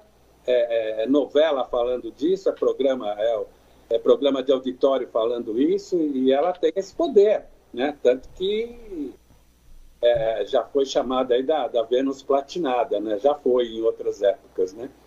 Mas a gente, eu, eu, discordo um pouquinho só disso. Eu acho que tem que deixar falar, sim. É, não, é, é, veja bem. Ô, ô, Pedro, ô Pedro, deixa eu te falar uma coisa, por exemplo. É, eu vejo a, a defesa, estão defendendo o Supremo. Não. É, estão defendendo desse, dessa desse golpe, dessa questão de fechar o Supremo. Vamos invadir o Supremo, que nem o Sérgio Reis falou. Vamos lá e vamos quebrar tudo e tirar os caras de lá. Isso não pode. Isso, isso não pode. Agora, você ser crítico ao Supremo, mas a vida inteira o jornalismo foi crítico ao Supremo. Agora, não a ponto de dizer, eu sei onde a filha do ministro estuda, eu sei onde a mulher dele estuda, eu sei, não, eu sei onde ela faz compra, se liga que eu vou passar. Isso é crime. Aí, aí, aí, sai do ponto, sai do âmbito do jornalismo o crime. Aí já não dá mais. Você criticar a decisão do Alexandre Moraes, se é certo, se é errado, do Dias Toffoli, é vontade, você pode criticar, chamar eles de petista, outro, outro é do PSDB, o outro é não sei do que. Porque no, no final das contas, quem foi indicado pelo Bolsonaro vai ser chamado de bolsonarista daqui a alguns anos. Isso é normal. Isso é normal. Quem foi indicado pelo Lula? É. E quem foi indicado pelo Lula não facilitou nem um pouco. Não estou dizendo que tinha que facilitar, não facilitou nem um pouco a vida do Lula. Não, exemplo o Joaquim Barbosa. Não, o Luiz, o Luiz, o Luiz Toffoli. É, o que o Joaquim Barbosa fez. também. O que o Joaquim Barbosa fez. Dilma. A, a, ministra Carmen Lúcia foi indicada pelo Lula também e sempre foi bem contra, não, não contra. Enfim, não vá, eu estou aliviando. Nunca aconteceu é, eu, isso. Eu vejo assim, viu, Pedro? Tem, teria que mudar. Só que facilitou para o Lula, né? Só o Faquinha. É, teria que mudar a lei. É, era mais, talvez, é, é, mais petista, então. É, teria acho... que mudar a lei, eu concordo. Tem que mudar, mudar a regra do jogo. O, o, ministro pode ser eleito, pode ser convocado, assim como o PGR. Não tinha que ser o presidente que escolhe o procurador-geral. O, o, ele pode escolher o advogado-geral da União, ok. Exato. Vai lhe proteger, eu concordo. Agora, ele vai escolher o procurador-geral Sendo que, por exemplo, vamos comparar, né? É comparando porque nós temos a mesma idade, o país tem a mesma idade, segue a mesma linha de Estado, de República. Vamos comparar com os Estados Unidos. Lá se vota no Procurador-Geral. Lá o Procurador-Geral é votado.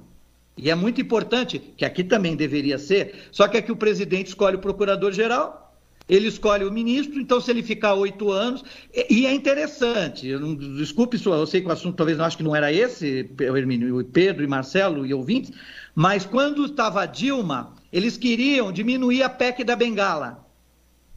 Ou melhor, aumentar a PEC da, lembra? Era a PEC da Bengala, porque era 70 anos, falou, vamos aumentar para 75, porque assim a Dilma não pode trocar ministro. Agora, acho que esse ano não, mas ano passado havia um projeto para diminuir para 70 anos. Alguns falavam até em 65, ou seja, cada um que entra sem, tem o seu Pensa interesse. Pensa do seu jeito, é. Tem o seu interesse. É. Eu fui descobrir outro dia, rapidinho, eu sempre brinco aqui muito da, aqui, aqui, na, aqui na Finlândia, né? Eu fui descobrir que tem sem teto na Finlândia. É verdade. Para vocês terem uma ideia. Se está ruim na Finlândia, imagina como está aqui. Claro que é um número muito menor, a Finlândia é um país muito menor. E eles estão resolvendo o problema independente de partido que entra, eles estão o mesmo vai seguindo a linha do outro. Eles agora, eles estão pegando as pessoas, a primeira coisa que elas fazem é colocar numa casa para morar, dar a chave para a pessoa. Tó. Não estão julgando ninguém o que, que ela faz. Claro, não é, se for bandido, vai para cadeia. Ó, oh, eu não tenho onde morar, esse teu problema está aqui. Agora você tem onde morar. Começa daí. Agora vamos te ajeitar, vamos te orientar, vamos dar um tratamento psicológico, se a pessoa bebe, se a pessoa usa droga, tal, tal, tal. Então tá aqui, ó. E isso independe do governo. Isso começou é. no governo conservador e o governo agora socialista lá está fazendo a mesma coisa. Ou seja, não mudou. Não é. mudou. É, e não mudou por questões eleitoreiras, não mudou porque tem uma visão né, social. Isso é muito ruim. Eu vejo as pessoas, eu tenho acompanhado de longe, tenho ido muito pouco à Baixada, tenho visto gente falando tanto de Santos, que Santos tem enchido de moradores de rua. Né? Até porque é Santos, a Baixada, porque é mais quente, uh, apesar que aqui na região também tem, mas é mais quente, então é mais fácil é, você ficar. Agora, alguém chegou Mas lá. Mas isso é um fenômeno nacional, Luiz. Nacional, é. Eu estou falando de Santos que eu acompanho, aqui também tenho acompanhado, né? Na, o interior de São Paulo, Mogi Guaçu, claro. Tatuí estava cheio. Mas então, tem um projeto que alguém mantenha, falando, vamos tirar as pessoas da rua, independente do governo, não, não tem problema do governo. É, é, o caso que entra no caso do Bolsonaro. O Bolsonaro podia ter feito história num momento tão importante e difícil da humanidade. Aqui no Brasil, ele fala: gente, pera lá, pera lá, calma, vamos sentar aqui os governadores. Ó, o que, que é bom? É bom isso? Pô, mas isso eu não Juntar consigo, consigo isso, isso. Mas ele já não fez. Eu achava, até com todas as críticas, ele não imaginava muito, mas eu pensei, bom, a partir de 1 de janeiro de 2019, ah, aí o cara já muda, já junta com o Centrão ali, eu achei que já ia juntar com o Centrão ali. Porque precisa, você precisa de voto, aí vai acalmar aqui, vai acertar com o governador ali, vai ter uma discussão ali. Não, é o que a gente está vendo. É. Aí, o país está é, indo o, de projeto, né? O jornalista Josias de Souza, ele escreveu o seguinte, que o Brasil era tratado como país do jeito para tudo.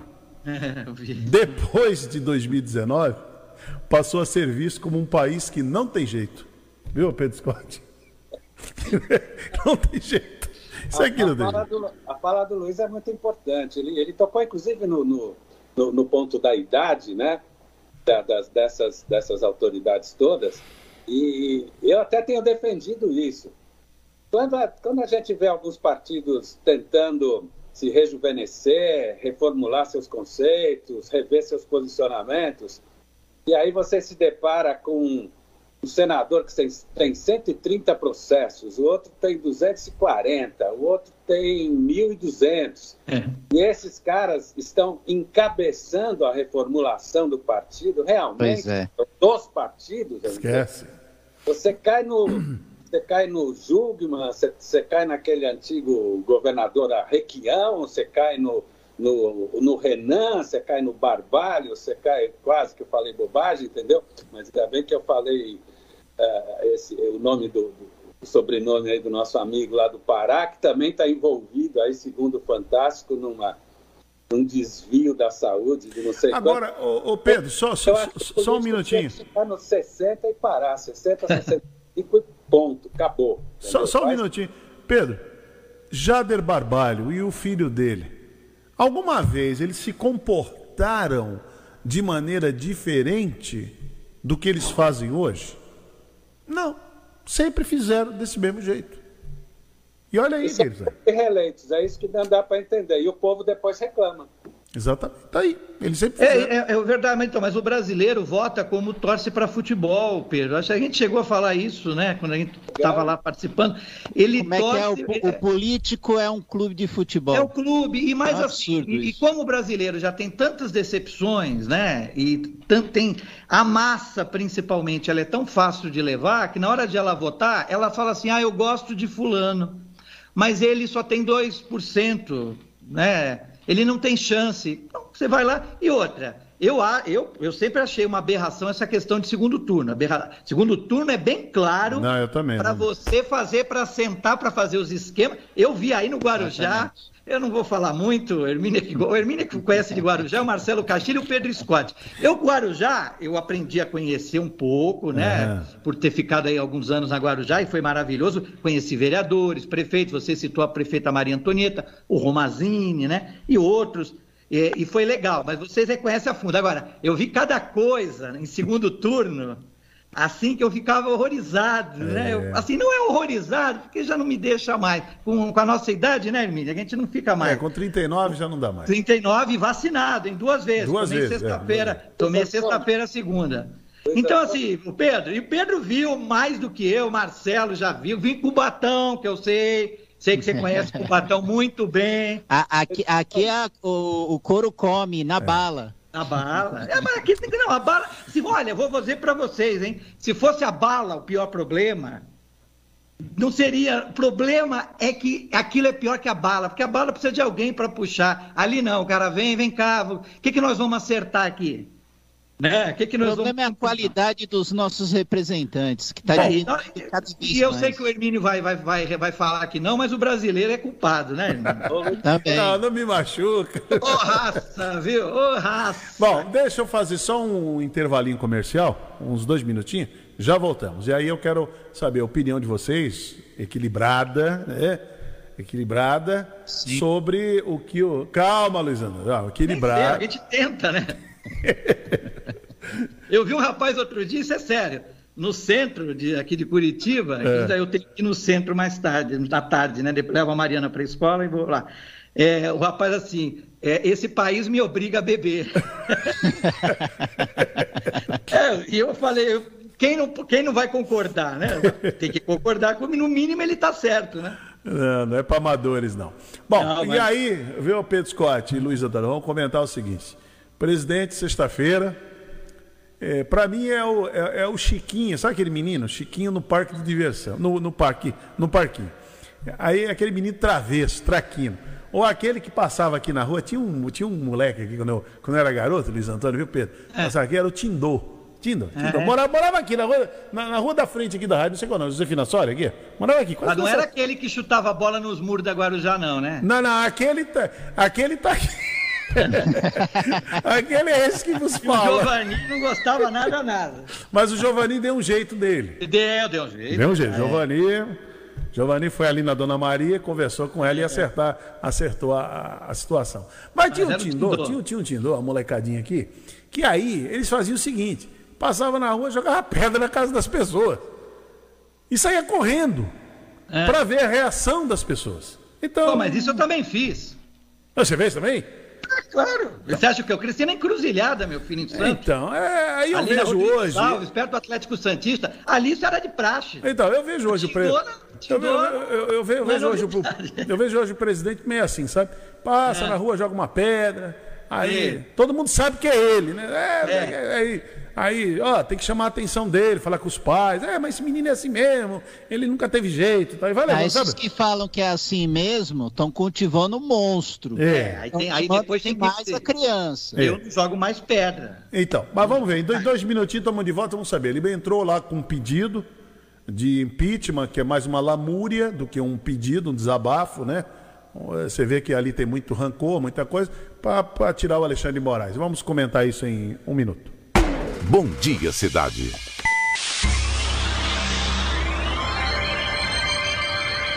Oferecimento: Móveis e Colchões Fenícia. CRM Centro de Referência Médica de Guarujá. Estamos apresentando Bom Dia, Cidade.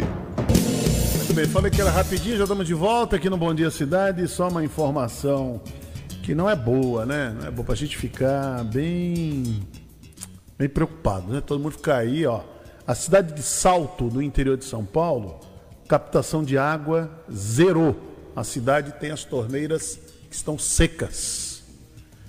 E há necessidade de economia de água. É um problema sério que vai se alastrar aí pelo estado de São Paulo inteiro, Brasil, acho que Paraná também, viu, Luiz? Você, Tem. você e Pedro Scott aí no Paraná, já tem os alertas, não tem, sobre isso? Aqui tem tido rodízio é, e eles aumentaram, agora estavam tentando diminuir porque choveu bastante semana passada. Um dos motivos, fazer aqui a propaganda da minha esposa, que faz um grande trabalho, é dela estar aqui, né, de estarmos aqui, é a obra de emergencial, que era uma obra para 2025 que o governo do estado contratou para esse ano, porque a situação realmente ficou muito ruim e eles vão transpor um rio chamado Rio Capivari, é, não sei se o Pedro conhece aqui a região, e eles vão transpor de um outro rio que eu não lembro, para poder, então assim, com um volume muito maior, para poder tentar resolver essa situação, porque tem tido muitos é, é, problemas, mas não é só aqui, né? São Paulo tem tido, Santa Catarina tem tido alguns problemas também. né? É, e eu vi que São Paulo está ruim. Então, ainda não chegou essa, essa parte do, do rodízio, mas Curitiba sempre está afeta isso, né? Está sendo afetada bastante por isso. É. E isso que o Luiz, eh, Luiz Antônio falou é uma ideia que tentaram cogitar aqui em São Paulo, mas aqui na região da Baixada, quando na época que estava tendo a seca em São Paulo, na 2013, né? capital, de São Paulo, 14. Queriam tra- eh, transpor a água do rio Itapanhaú lá Aham. para a capital. É, já falam até em dessalinização aqui no Paraná. Tem alguns projetos, algumas ideias. Eu lembro de há muitos anos se falar disso, né? É. Bom, Mas é tem... muito caro e muito difícil É. de fazer. Ah, tem o, a- ah, nós temos o aquífero Guarani, hein? Uhum. Que está a 1 quilômetro e 200 metros de profundidade. Acho que não é uma coisa tão complicada, mas Precisa de investimento, precisa fazer, É, né? Muito bom. Meus amigos, vamos lá. Vamos fechar aqui o programa. Começar com o Pedro Scott. Pedro, como é que você viu a notícia na sexta-feira? O presidente mandou lá um. Mandou um office boy ir lá. Não foi o Protocolar. presidente que levou? Não, não, não foi. Ah. não foi porque pegaria muito mal, porque um presidente da República, ele tem que ir. Ele, ele teria que ir com, com pelo menos cinco, seis ministros do lado dele. Claro. Ele, ele teria que ir com o pre- presidente da Câmara, presidente da Câmara. Ele teria que ir com o presidente do Senado, eh, uma meia dúzia de senadores, pelo menos. Eh, Tinha que ir assim, né? Porque senão pega muito mal. Meia Chegar lá, ele sozinho lá. Ó, vim aqui, que nem o Sérgio Reis. Vim aqui entregar aqui, ó, uma intimação aí. Aí complica. Aí, aí, fica ruim, né? Então ele mandou um funcionário entregar, era uma, quase sete da noite, mandou, "Ah, vai lá e protocolo. Eu entendo, veja bem, eu quero saber a opinião de vocês. Eu entendo o porquê. Eu falo no final do porquê que eu entendo que ele fez isso na sexta-feira. Fala, Pedro Scott. Ah, A minha interpretação é muito simples. Eu acho que não tem muita, muito, não tem muito o que explicar, né? Eu acho que ele tomou uma atitude ah, que, que, que se viu obrigado a tomar, basicamente, porque diante de tanta ação, ele teria que ter alguma reação, né? Quer dizer, eh, Eu acho que o dele já é a tréplica, né? Porque começa com ele, os outros reagem e agora ele reage também. Eu vejo, eu, eu, eu, eu sinto, uh, eu configuro, vamos dizer assim, eu confirmo a minha opinião de que a coisa não é séria, como a gente falou agora há pouco aí, né? Por isso que a gente bebe, por isso que esse país é meio complicado. Porque o presidente acabou de prestigiar o, a eleição do presidente do Senado, presidente da Câmara, e, no mínimo, uh, mesmo que não, não, não, eles não aprovem as atitudes do presidente agora, uh, eu acho que eles teriam que estar se não solidários, se não apoiando totalmente, pelo menos deviam estar presentes, né? Eu vejo que realmente o presidente está sozinho nessa situação e com uma base, sua base aliada hoje não é maioria mais, minoria, ah, caindo a popularidade, quer dizer, ele está meio, ele está se, se isolando politicamente e acho que foi uma, uma demonstração de que ele não está ainda não está totalmente partido, né, vamos dizer assim. Ele reagiu, eu acho que ele quis, quis também, é um direito constitucional dele também, e agora vamos, vamos deixar que, que, que a coisa transcorra dentro da constitucionalidade, dentro dos preceitos democráticos, e vamos ver o que acontece. Muito bem, fala Luiz Antônio. É, eu vou na linha do Pedro e, mas, e, e, vou, e vou acompanhando um pouco mais.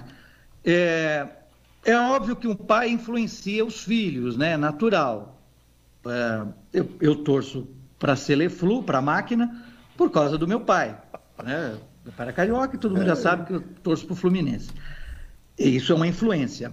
É que eu não peguei, meu pai morreu com 56 anos, então não, não chegou a isso a tempo. Mas chega um momento que os filhos começam a influenciar o pai também, para bem e para mal, dependendo como é, como é a família.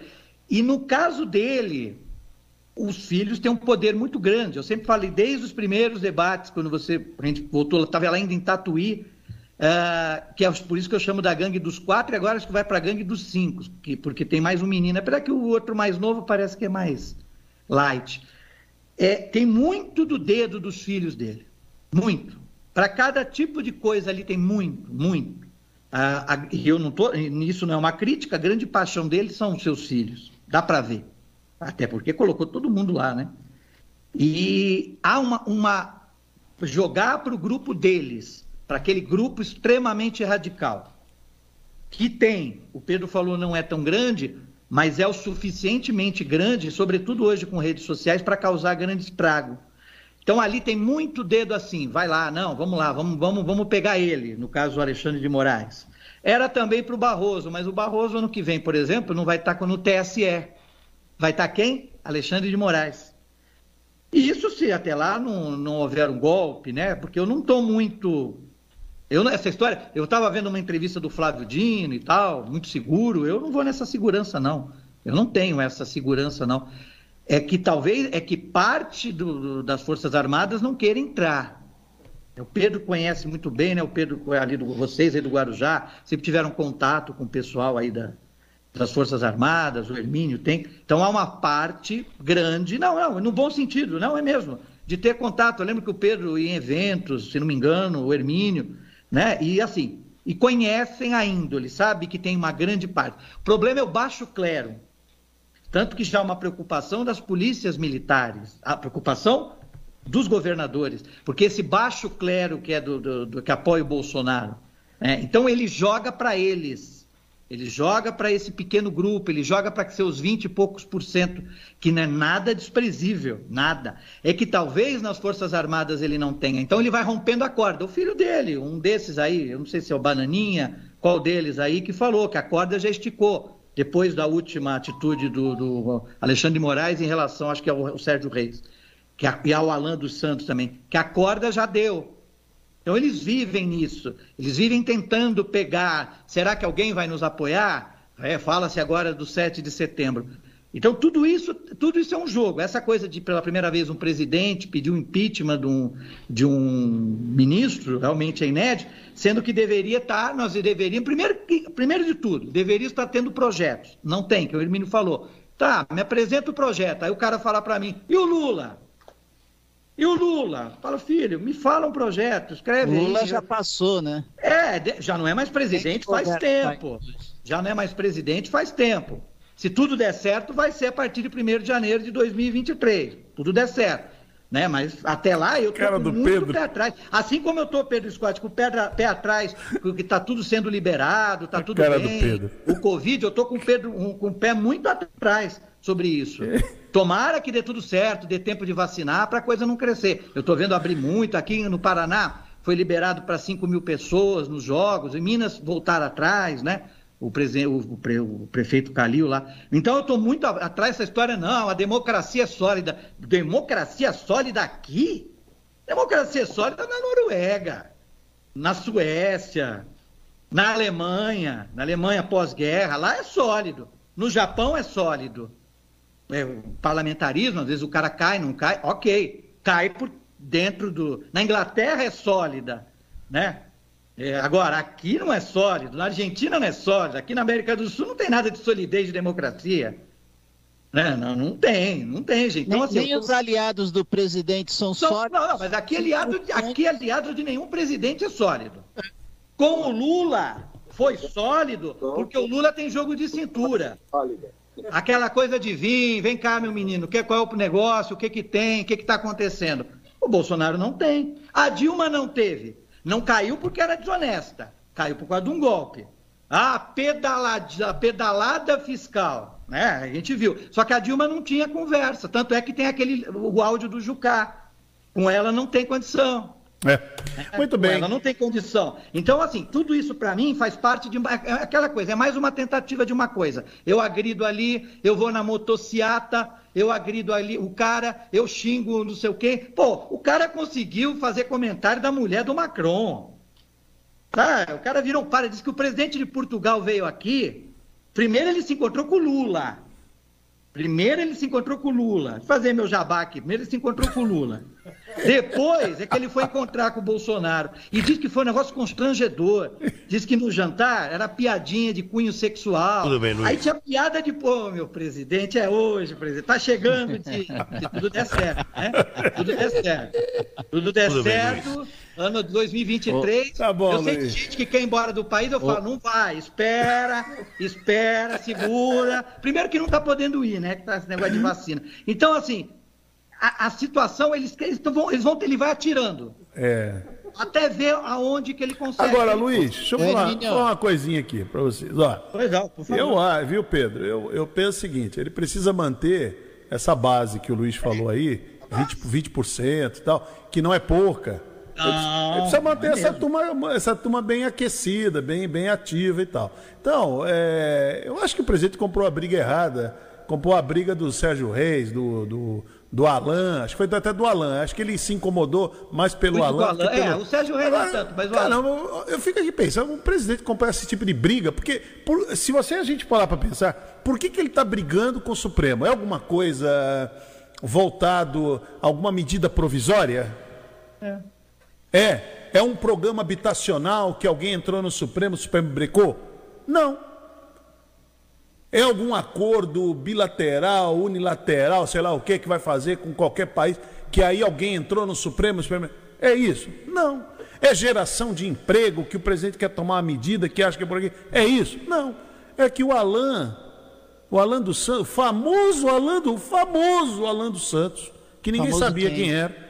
Famoso Alan dos Santos, que lá nas redes sociais, lá no esgoto que ele frequenta, começou a dar tiro para tutelar. Então, é aí esse incômodo. Então, eu falei é- aqui, ô tem muito Pedro. a ver com os filhos. Eu falei aqui, Pedro, ó. Ele mal conhece, Hermínio, esses caras. É, não, ele não conhece, eu tenho certeza que ele não os conhece. filhos dele. Ó. Vão nos filhos dele. E ele sabe que cedo ou tarde vai chegar. Esse fake news vai chegar no Carluxo. Lá no Carlos, no Carlos Bolsonaro. Vai chegar. Ô Pedro, a primeira, ó, a, a primeira, o primeiro inquérito sobre fake news, quem fez foi o Dias Toffoli, o inquérito 4781, do dia 14 de março de 2019. Três meses de governo, já tinha esse inquérito. Não é coisa do, do Alexandre de Moraes. Não, já começou lá. Porque com três meses, eles queriam, com três meses de governo, queriam fechar o Supremo, fechar o Congresso. Acabou. Era isso que eles queriam. É verdade, não, isso é, eu, eu, falei, eu falei, eles queriam. Mas tem só mais uma coisinha, Pedro. Já tinha fake news quando o Lulinha era o dono da, J, da JBL, como é que é? Friboi. A Dilma era dona da Avan. Lá naquela época ninguém mexeu nesses fake news aí. Ninguém deu importância. Quando lançaram o candidato a mamadeira de, de, de, pode falar de pinto, né? O kit gay, ninguém deu muita importância, até porque muita gente pensava o seguinte: não, a gente vai controlar ele, deixa ele entrar, não interessa o PT, beleza, ok. Vamos, até porque tinha outras opções menos ruins. Ô Luiz, Luiz, eu, pois vou, não. eu vou usar aqui o meu, a minha, minha experiência. Por favor, prazer. Feito de fake news. Eu, você sabe que eu trabalhei na Secretaria de Cultura aí do Guarujá. Sim, sim, sim. Ela é totalmente. É, lá tem o PCdoB, é uma base do PCdoB, e quando eu estava lá, a Antonieta era prefeita, tinha muito petista também lá, junto comigo, né? Comentei até com o Hermínio que eu era o, era o burguês da varanda. Gourmet. Gourmet, né? Na época eu era conhecido assim. E na, naquela ocasião, uh, teve a eleição da Dilma, e o PT mantinha uma, uma, uma, uma, uma grande força nas redes sociais, entendeu? Sim, também. Também, também tinha. Nossa, mantinha numa atividade muito grande. Eu acho que esse pessoal aprendeu com o PT. Vou te contar. Não, teve, teve vários casos. É, mas, o, mas, mas o, o Luiz, eu não vou ter mais tempo, viu, Luiz? Luiz Pedro, tem mais tempo. Só que é o seguinte, não tinha as ameaças que se tem hoje. Não, não tinha as ameaças tem hoje, tem ameaça de morte e tal, essa coisa toda. Então não, não tinha essa agressividade que tem hoje, era totalmente diferente. Tinha lá, cada um produzia o que, que, o que queria, mas não tinha a agressividade que tem hoje e nem um jornalismo que desinformava. Hoje não, os caras vão para as emissoras que são que são até de muita credibilidade, vão lá e desinformam o público com uma naturalidade assim espantosa, que dá, que dá até muito asco de ver. Mas muito bem, gente, eu não tenho mais tempo. Se amanhã vocês tiverem tempo, estaremos juntos a partir das 9 horas da manhã, viu, Pedro eu, Scott? Na, Continuamos na quarta, o assunto. Na quarta eu posso. Quarta, quarta-feira, então, Luiz? Quarta-feira é um prazer, ótimo. Pedrão, se puder prazer, amanhã, tamo Pedro, junto. Marcelo, Hermínio, Emerson, todo o pessoal, a diretora. Tudo bem, Luiz. Saudação à diretora. E é um prazer sempre, viu, gente? Tá bom, obrigado, Luiz. Um abraço. Eu que e, agradeço. Pedrão, obrigado, um abraço até amanhã, se puder. Um grande abraço. Estamos à disposição. Um abraço para todos. Um abraço, Marcelo. Muito bem, um gente. Vamos encerrando Hermínio, aqui. Fala. Para terminar, o Dória acabou de afastar o coronel Alexander Lacerda por indisciplina. Ele estava convocando pelas redes sociais pessoas para a manifestação bolsonarista do dia 7 de setembro. Fez Eu volto ao meio-dia no rotativo. Fez muito bem. Muito bom, então estamos encerrando. O Marcelo volta meio-dia, chegando o Renato Costa com o show da manhã pela Rádio Guarujá. A programação da Guaru TV continua e da TV Guarujá Net Canal 11 continua também. Até amanhã, às 8 horas da manhã, com mais um Bom Dia Cidade. Jornalismo responsável com credibilidade, levando até você a informação.